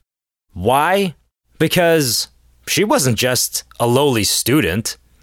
It's not like she just took that five day primer and was like, you know what? Let's splurge. Let's do that 13 day primer too. And then called it a day, having spent less than 20 days with the organization. That's not her story at all. She didn't just move up and become a coach. Because again, I feel like the greater majority, if not all the people that are involved with ESP, the Ponzi scheme con job, I feel like those people probably legitimately didn't know because they're bottom rung, right? Like, just think about your job. I think about my job. Like, unless you're in management or something, but like, I'm a lowly worker there. I have no idea what the head honchos are up to. I don't even know who the head honchos are. But Kristin Kreuk ascended past ESP. Like, remember how earlier on I said NXIVM is the parent company, there's a bunch of branches underneath it? There's DOS. I think that's the sketchy one. That's the one where people were getting branded, people were forced to give naked pictures of themselves as collateral. But then there was also Jness, ESP, of course. But then there was also another branch, uh, I guess a more forgotten branch of the NXIVM family, a branch called Girls by Design, co founded and headed up by none other than Kristin Kreuk. I suspect that puts her as the leader of one of the branches. I feel like that puts her in the inner circle. And her best friend is the second in command, and she clearly dealt with this Raniere dude a lot, a lot because she was legit reading passages from things he loved. Think about how many professors and teachers in your day. I mean, how much stuff have they taught you? Yet, do you know any of their favorite stuff? I went to theater school for three years. The amount of hours and days you spend there, it literally feels like a cult. Yet I know nothing about my professors. I'm definitely not reading out passages from their favorite books and authors, right? So for this girl to know that, they must have had a pretty close relationship. And even if he didn't spill the beans, come on, she's best friends with Allison Mack. Women gossip, women talk. It's hard for me to believe she didn't know what was going on. But once again, the power of denial is necessary here. I gotta shut up all my logic. I'm like, that's baby girl Kristin Kreuk. I can't afford to logically think this through. Because when I do that and I add up the evidence, I feel like she knew. And what's even scarier is Girls by Design. It wasn't open to everybody. As the name would imply, it's open to only girls, but not even all girls. This was an organization that took in and groomed girls who were between the ages of 11 and 15. 15? Weren't those three sisters 15 years old each? And the answer is yes. And word is this guy had a thing for girls 11 to 15 years old. So whether Kristin Kreuk knew or not, Girls by Design was actually designed to basically recruit and brainwash, let's say, talent for the creepy guy at the top of the totem. But when I put it like that, it feels like she didn't know. Because even though I don't know Kristin Kreuk personally, I've been watching her, not from the bushes. Easy, CSIS. You got bigger fish to fry than me.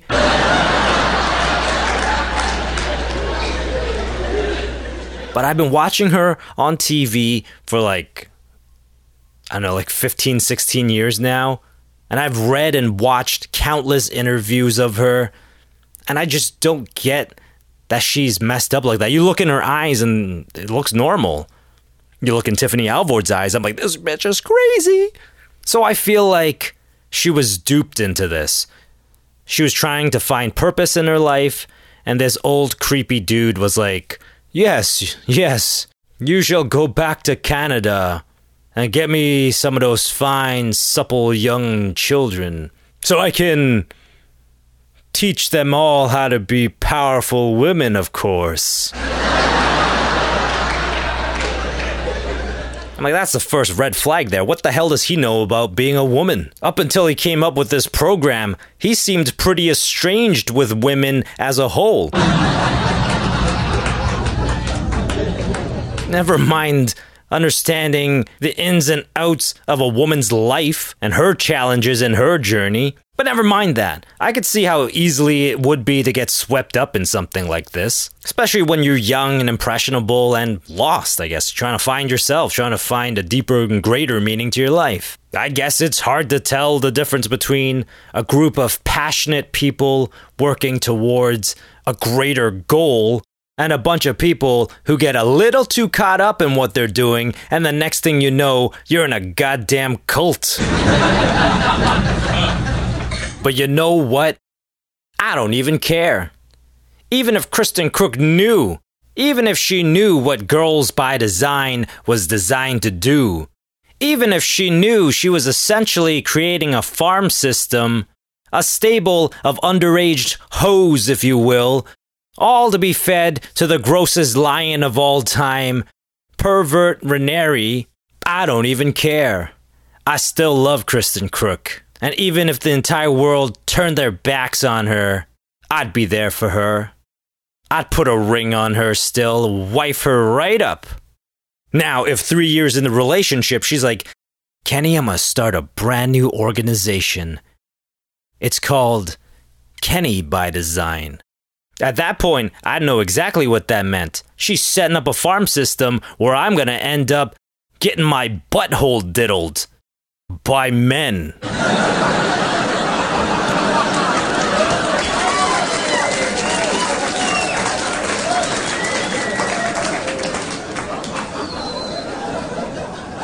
At that point, you better believe there's going to be a Kenny shaped hole in that wall.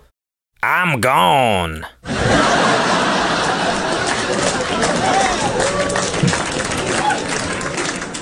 All right, that's it. That's episode 300 of the Kenny Ho Show. I hope you had yourself a great time. I want to say I had a great time, but oh my god, was this a lot of work.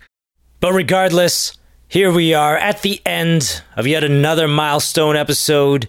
And I know historically, at the end of these milestone episodes, I like to say heartfelt things, poignant things, perhaps. So for that reason, I don't want to do it again.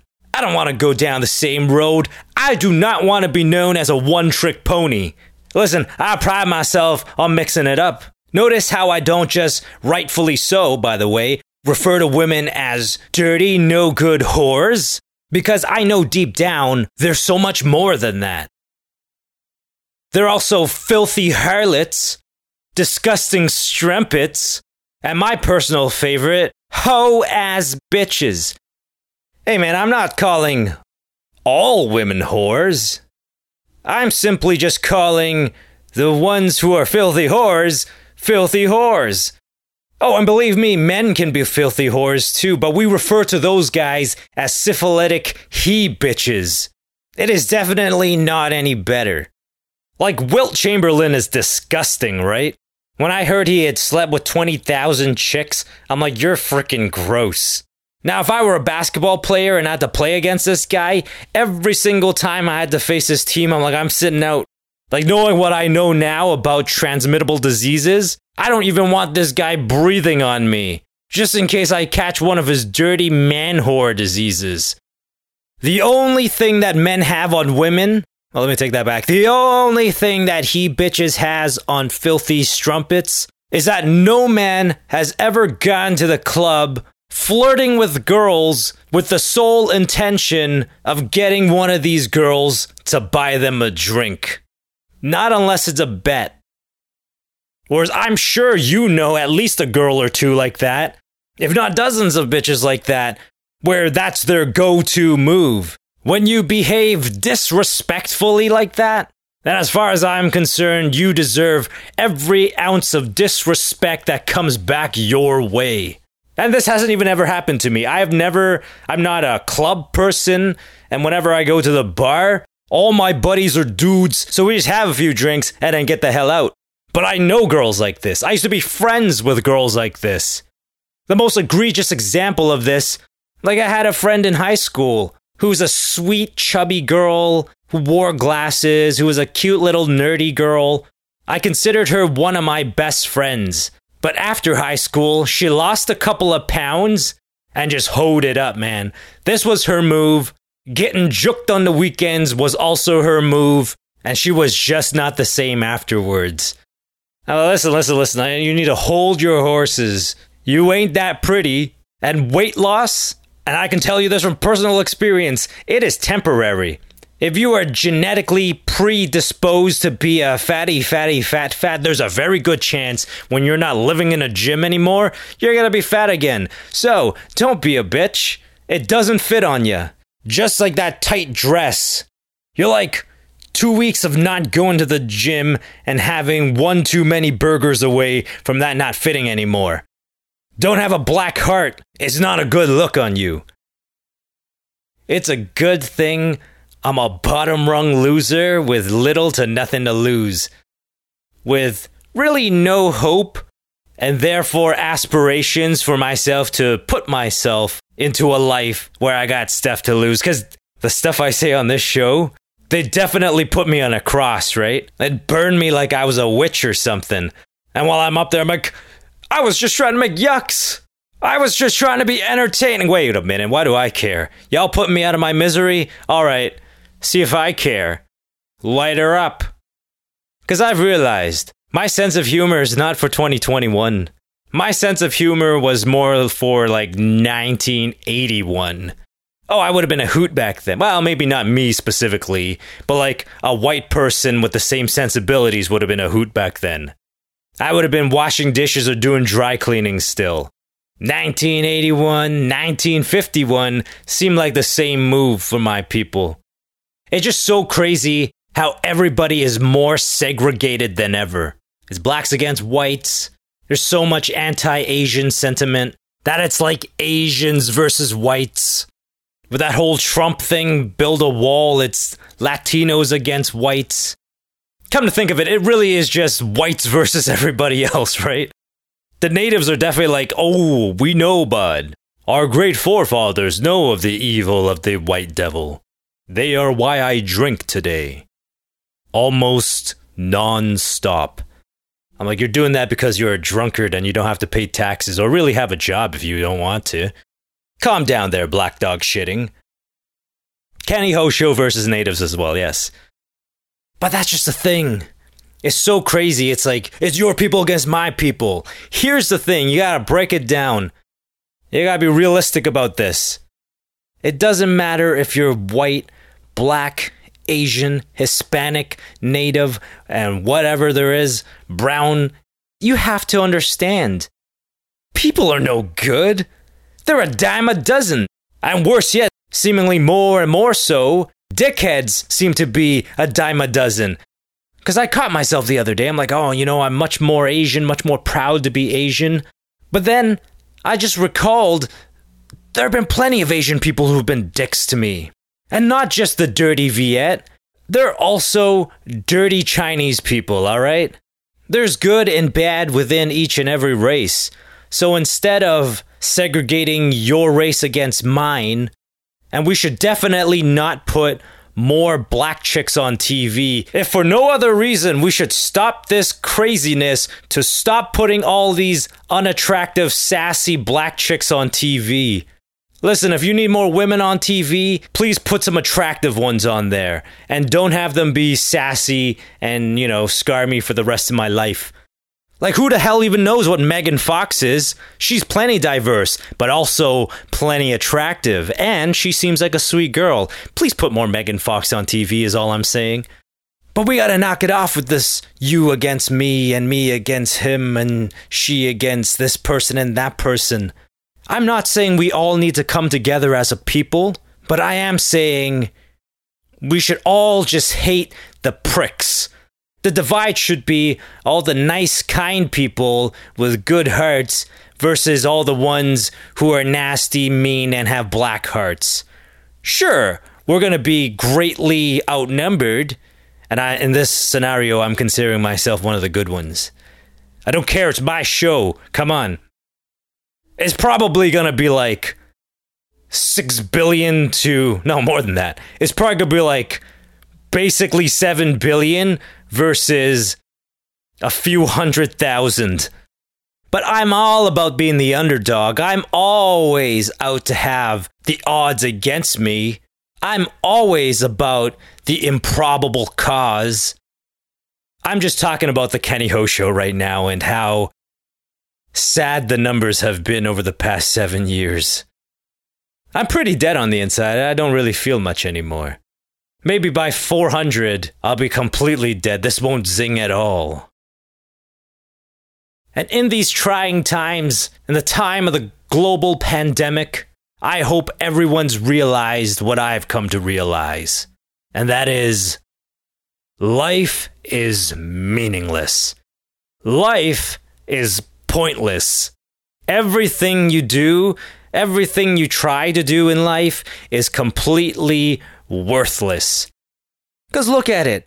There are definitely people in this world who have dedicated their lives, put all their time, effort, and energy into starting a business, getting their dream job, chasing whatever goal it is that they're chasing, right?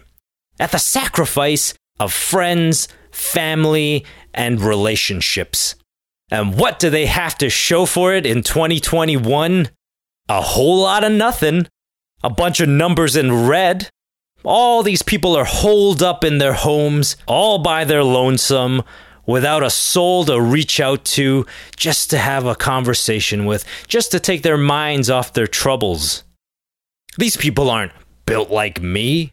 I'm almost certain I'm part of a very small group of people who are like, wait, I get to stay at home every day and not have any human contact whatsoever?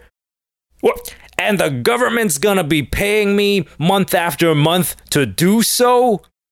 My goodness, this is the best! Cue the music! Hey now, hey now, this is what dreams are made of. Now, what I've known for a while, not always, I've not always been wise. I mean, I feel like I'm insinuating I'm wise now. That's not what I'm trying to get at. But I do have this one piece of wisdom blood is thicker than water. It is about family at the end of the day. Friends come and go, hoes come and go even more frequently. Eh, Not so much for me, they don't come at all. Yeah, so there's no going if they're not coming here. But friends come and go, I'm telling you. I thought David was a ride and die type of guy. Like, whenever I used to make plans, I'm like, all right, let me hit up David. Let's see if he wants to be in on this. Whatever it was. But I make one extensive, really thorough, 20 minute long gay joke about the man, and he's gone in the wind. Friends come and go, family is forever. I've literally gotten into fistfights with my brothers, but here they are by my side. So, to sum up, you should not segregate yourself by the color of your skin, but rather you should stick to those who are the same as you on the inside. Strictly by blood. Damn everyone else! In fact, bring on the meteor. These fools don't deserve to live anymore. I'll talk to you next time on the coolest podcast ever, The Kenny Ho Show. But until then, you take care yourself. Toodles.